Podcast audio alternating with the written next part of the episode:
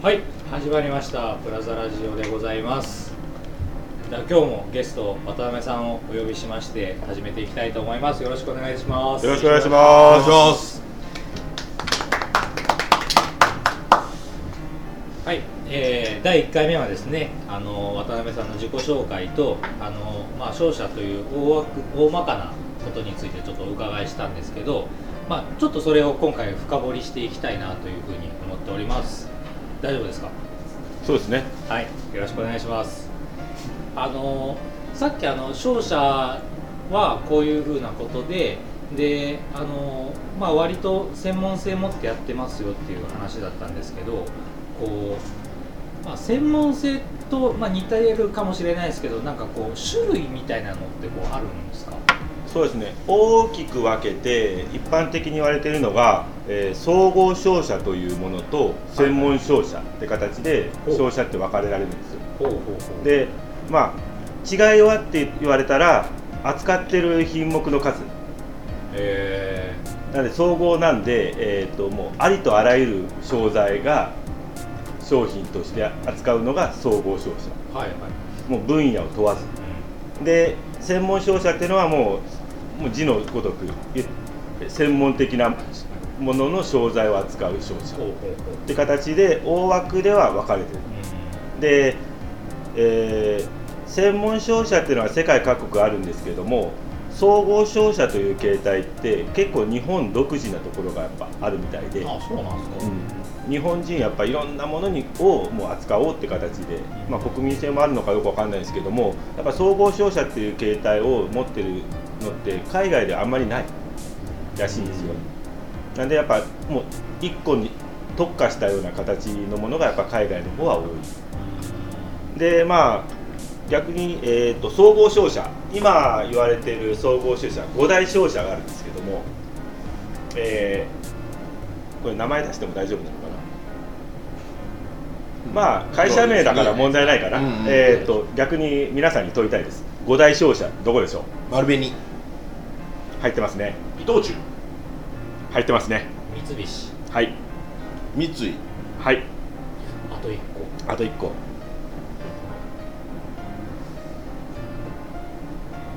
まあ結構やっぱ総合商社と呼ばれてるんで旧財閥系のこう流れを組んでますよね。住友正解。あここれが今言われてる5大商社。ボケがなかったな。うん。逆に、えーっと今現在8大商社っていうのもあるんですよ。それにプラス3つ。これは多分ねあんまり日本の会社ですよね。日本です。トヨタ自動車。あ。トヨタ違うあでも。トヨタ通商。トヨタ通商。あね。おあと多分あんまりこう聞き慣れないところですけど双日っていうところと金松っていうところがあるんですよ。でそれで大体今の8大商社。大きなメインの商総合商社と言われているところが8大商社なんですけどもそのうちのまだ皆さんがよく聞くのが5大商社。っていうところがやっぱ聞いたことがあるのかなっていうところですね、まあ、そういったところになるともう海外とのやり取りが結構メインになってくるんですよ。で、まあ、エネルギー関係だったりインフラがだったりとかいう形のところまであの商材として扱っている形なので。なんでまあそれくらい大きなものをやってるのが総合商社でその中の一つの、えー分野で専門的に扱っているのが専門商社みたいな感じで位置づけられてるんですよ。なので商社的に言ったら総合商社的にはまあまあ、総合商社と専門商社、まあ、両方に強みもあり弱みもあるところがあるんですけれども、まあ、大体総合商社の強みと言われているのが、まあ、インフラとか資源っていう大きな大規模な地球規模だったりするようなビジネスが可能な力を持っている、はい。うん。だったりあとより多くのこうポートリフトを持っているのでいろんな全ての商材を扱うことができてそれの商材に対しての制約がない自由なビジネスができるっていう強みが総合商社にはあるんですよね、ただ、えーその代わり弱みとしては大型な案件が多いんで細々したものを扱えないというところの弱みはある。だったりあと読みが外れると損失もでかい。うん。もう扱う案件がでかいのでそれを失敗した時の損失もでかい。そうですね。動くお金の規模が違いもう何百億っていう世界でもうだからよく言われ最近で言ったら海外の鉱山を買いましたと採掘権を買いますとただ買ったはいいけどそこから掘れ掘れども掘れども物が出てこない。鉱材が出てこない。それはやばい、はいはいはい。うん。それはやそばいです。う。例えばその鉱材の採掘権をじゃあ何百億で買いましたけれどもそれにあ見合ったものが出てこない。じゃあ続ければ続けるほど赤字を垂れ流す。ややるにしてもやっぱそこにかかるコストはあるんでプラスアルファ。採掘権プラスコストコストがかかるという。というところでこう失敗した時の 痛手がでかい。っていう弱みはある。それとは別に専門商社っていうところの強みで言ったらやっぱ専門分野に特化してるんでその人脈が結構その専門的な人脈が豊富にいるんですよね。だったりまあ業界のその成り立ちだったり造形が深い人が結構いるのでまあ動向を見やすいその業界の。はいはい。っていうところ、まあ、あとは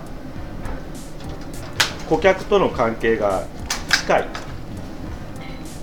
ので、まあ、そういったところで、まあ、きめ細やかな顧客に対してのニーズを吸い上げることができるっていう強みが専門商社にはあ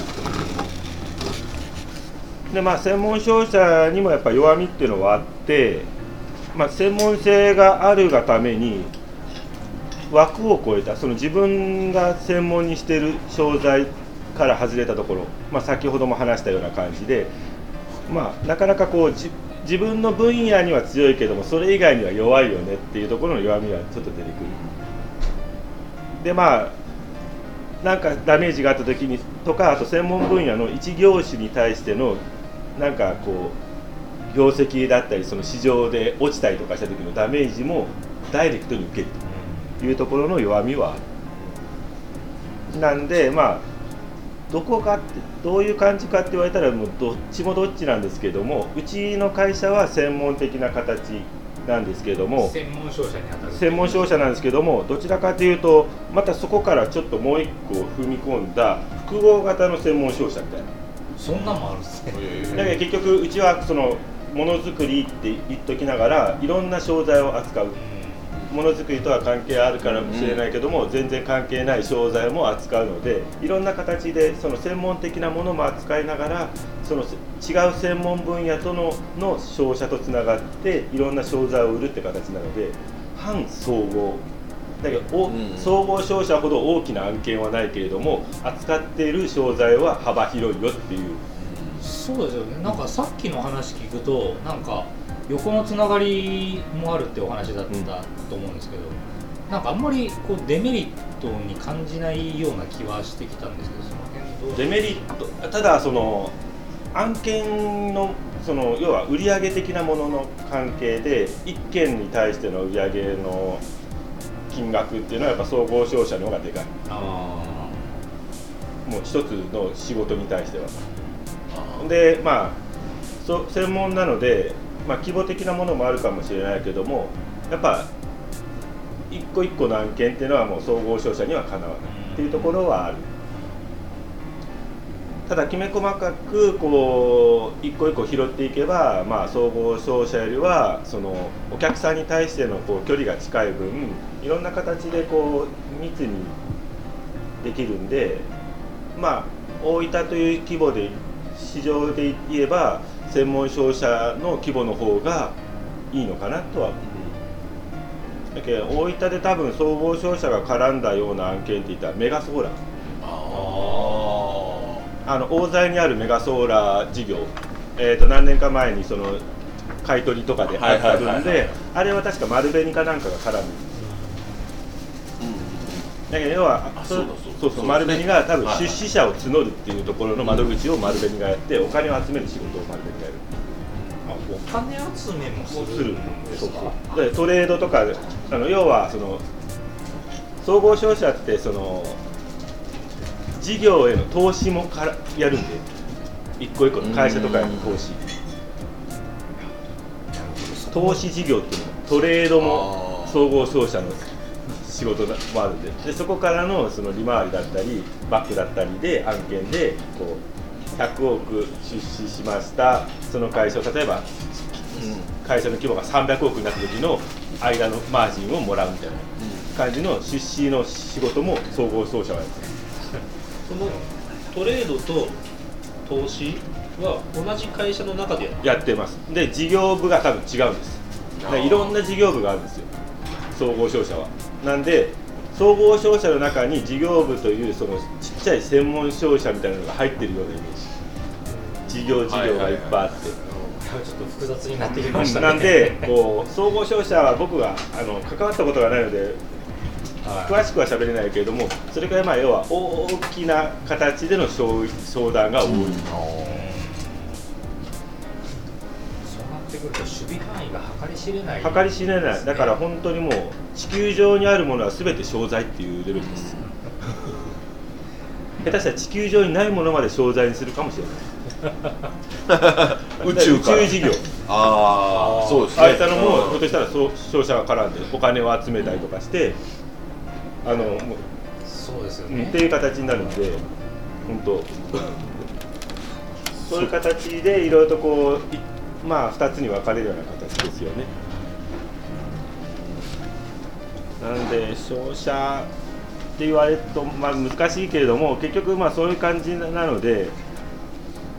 僕の分野的には専門商社って形の形なので、まあ、なるべくこう専門的なものに特化したような形ではやってます。それがまあものづくり関係。ものづくりって言われても結構大きな枠ではあるんで、いろんなものを作る人がいる会社があって一個のその業態ではないものづくりなんでものを作る仕事の業界に関してはもういろんなものを作ってるのでだからそういった形ではもういろんな商材がある。一番これ売ったったぞみたいな。これ売ったったぞ。これ売ったったぞ。これこはれしかやらなかったぞ。みたいな総合商社もびっくり。ねこれ売ったっていうのはそうはないけどもうちの会社で言ったら県内のこう工業高校に、えーまとめてその工作機械っていうのを7個まとめていったのかな。っていうような形のやつはあります。それはもう県の入札とかがあって、うん。まあ、入札できてやったんですけどもそういう形だったりこれたって言われても、まあ、大分の規模で言ったらそう皆さんが思ってるような大きな案件っていうのは言うほどはない ラズベリーパイ売ってなかっラズベリーパイラズベリーパイも、えー、と学校の先生から欲しいって言われて売った。でもそこら辺になると僕の専門分野外になるんでもうその専門的な先生がこれが欲しいって言ったものを仕入れるって形にはなるけど量が多かったんですか？いや両方があの学校の実習とかで使ったりとかするんでまあなまあでも学年なんで20個とか30個とか。買おうと思えばアマゾンで買えるじゃないですか。そうそうそうそうそうなんでまあそういったところのあの要は仕入れ先っていうのはアマゾンっていうのもありなんですようちは。うん。でも学校がアマゾンは使えないから。そうそう。そううん。学校側は結局そのちょっとこあの細かいことになるけどもあの小数点切り捨てなんですよ。う観光庁って。なので四捨五入で1円上がる下がるっていうのがあるんですよで請求書と納品書と見積書がセットにななってないといけないとかいうところがあって先生が直接仕入れてあの個人精査ができない、んああね。なのでそういった時に、えー、とうちみたいなところに頼んでうちがその窓口になってその1円の切り捨てとかやって伝票を全部作って物も仕入れて納める。っていうふうなやり役役割もある、たいやクレジットカード使えないとかね会社法人多いよね。うん、多い。だから元ある仕入れ先からね買った方そうが決済的に楽そう。で結局現金仕入れするよりも掛け売りの方が会社的には楽なんですよ。処理する時まとめて月末とかに請求がドンって。まあである程度決められたところから仕入れといた方が経理上楽、いろんなところでこう何これっていうような領収書を出されてもよくわからない。で税理税務署で税務署で通りませんとか税理士さんでっていうのも出てこないようにもう一つの会社として伝票を切っておけば間違いなく通る。今こう建て替えをあんまりやらないというかね、うん。あんまりこう是じゃないという流れになってます。なってます。でその中で言ったら結構そのいろんなお客さんがまあ今ネットでネットで直接頼めば頼めるっていうのも結構あるんですよ。なのでそういうふうにやってる仕入れをやってるお客さんもいますただ、えーっとうちはそれに例えば、まあ、気持ち乗せた状態で売って売るっていうのはその気持ち乗せたのはうちの会社の企業価値を乗せてるようなもんなんで、企業価値って具体的に言うと、えーっとお客さんの満足度。あこの人から買ってよかったな。例えば同じ商品を1000円でネットで買えますじゃあうちみたいな会社を通して1500円で買いましたって時にそのものの後のアフターフォローとか絡んでくるわけですよね。ネットで買ったはいいけど壊れたらあとどうしたらいいのかとか誰に頼めばいいの？でまたそこを自分で探さないといけない。その煩わしさを500円で買ってるような。でそれを満足あよ買ってよかった。何かあった時には、まあ、この人に言えばどうにかフォローしてくれるよっていうところのこう信頼関係を築いていくことで企業価値が上がっていって自分自身の、えーと営業マンの価値も上がる。それはあ俺この間非接触対応系買ったんだけどネットで。はい。あの中国産ですげえ適当な数字ばっか出てたおおナベさんから買ってたらそんなことまずなかったと思うけどあったとしても一緒に謝ってくれたと思う。うん。だけどそういったところ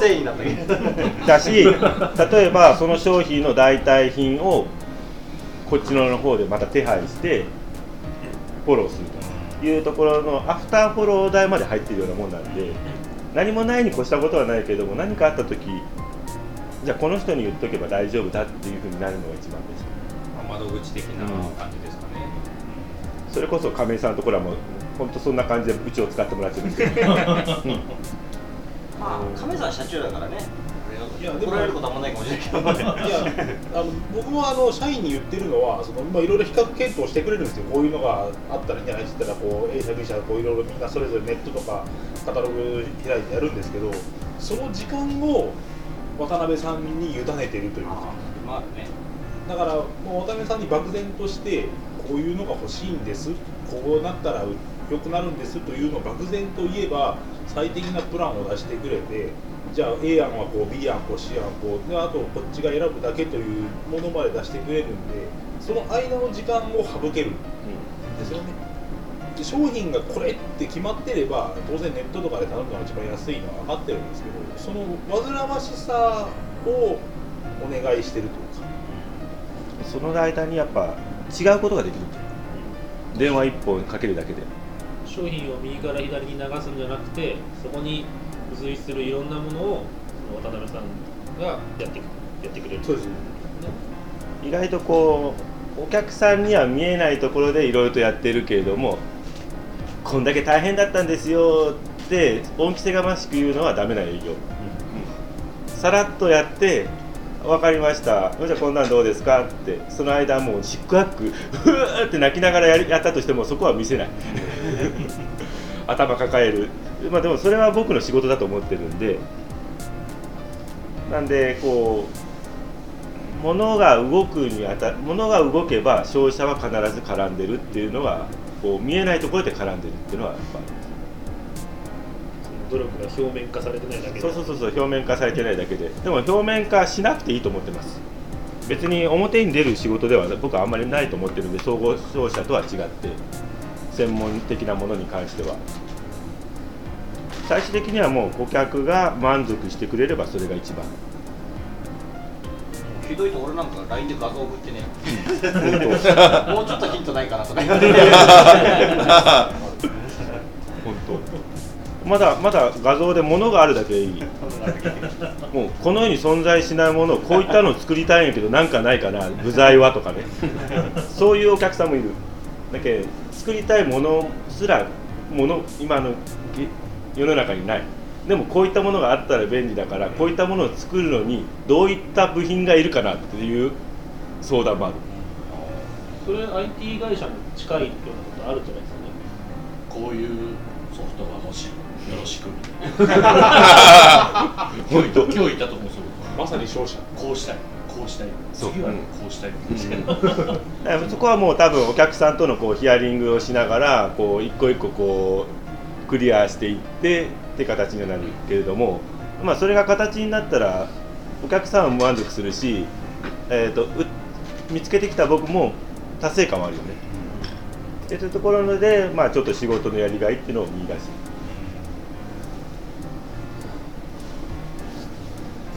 まあ、ある意味でドラえもんのポケットみたいな感じであんなのないかなと思ってごそごそっとやったらあ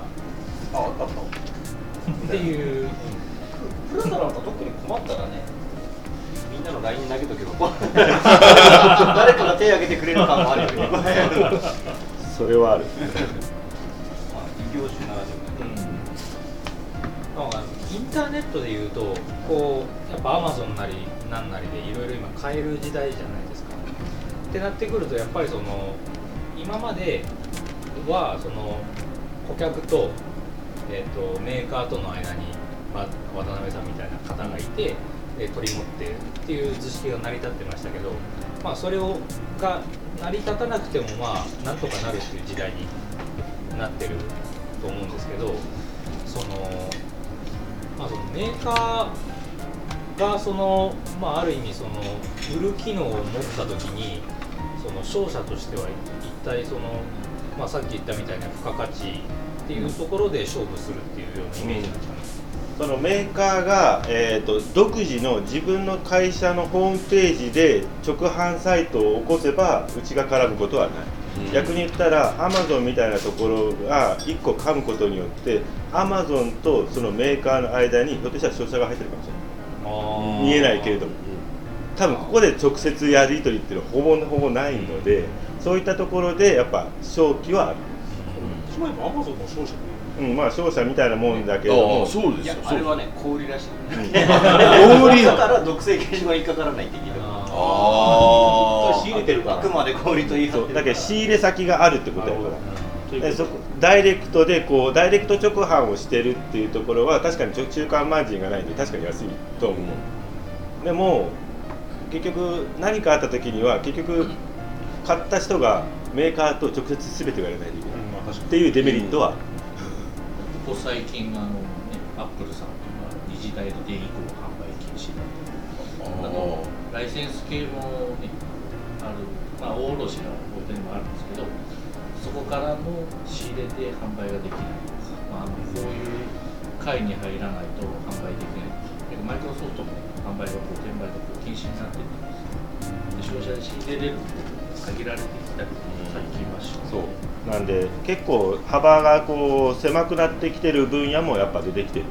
のは確かです。あれメーカーがそういうのってありなのもう最近なんか結構厳しいの多いです。なんか価格とか言っちゃいけないってね。あ希ただ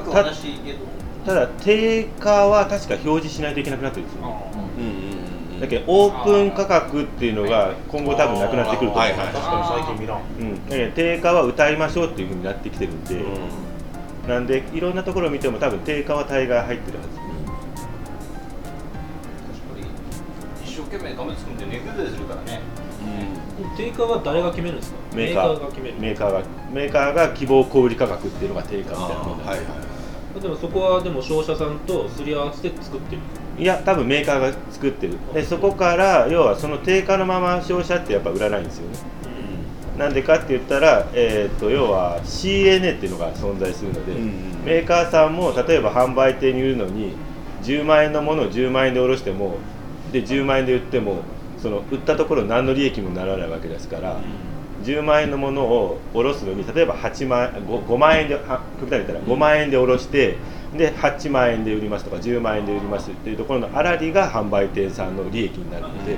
多分その辺のやり取りっていうのがどういうのこう原価っていうのがあるじゃないですか。10万円のものが10万円でできるわけじゃないの。で、10万円のものクラウンで言ったら、えー、と定価どれくらいかな。4500万ぐらいしますよね。あれ一時期、えー、と原価10分の1って言われてたんですよ。10分の1でクラウン1台できるんです。だから原価材料費やらのなんやら言ったら500万のクラウンが50万ぐらいで売れるわけですよ。まあ物としてはですね。物としては。まあそこに輸送したりそ販売したり。れがあって500万になってるけども、うん。そこの中でこうとあの自動車会社も、えーそこで利益を取る。っていう形なんで。お酒もすごいっていうよね。お酒は青とかもね。現地で買うとすごい安いけど。あお酒は多分その日本独自で例えば酒税やら何やらとかが絡んでくるんで税金が絡んでくるんでまた違ってくると思うんですよ、あ青とかまたプレミアがついてるから話ちょっと変わってくる。ただね高いのはね値段に比例して美味しく感じるよね。そう。こんなねそうそう何そうそう。万もして苦労して手に入れたのがまずいわけがないもうもう先入観です。さすがママだってなでもそれは多分もうあのいろんな商品でも多分ある。と思う、うん同じようなものでも5万円のものと10万円のものどっち側にその商品の価値を見出すかっていうのはもう買い手次第なんで、あるコンサルが言うとですけど物の価値は、まあ、お客さんが欲しい販売する。やつここが今絶頂期なんですよ。でこれから上がることはないんです。よまあ要は買いました満足しました。であとは下がる一方なんでここのフォローをしっかりしないと、まあ、販売店さんはこう利益出ませんよっていうコンサルをよく言います、そう。だけどアフターが一番大事。営業とかは特に。うちのうちの仕事はもう特にアフターが。売りっぱなしが一番ダメなんで。売った後例えば使ってる使使ってるかどうかを聞くとか。どうですか？と。この間のこの間のやつどうでした？って聞くだけでもフィードバックで情報をもらってあよかったよって言ったらあこういった業態ではこういったものが売れるんだっていう情報をフィードバックができたら、同じような業態の違うお客さんにも勧められるわけですよ。はいはい。そこの情報を引き出したりとかする。なんで、まあ、僕の営業スタイル的にはもうは9割方雑談なんで。9割方雑談しながら1割その中で、まあ、ちょっと1割ぐらい仕事をして9割の雑談の中から3割ぐらいの商談の案件を見つける。なる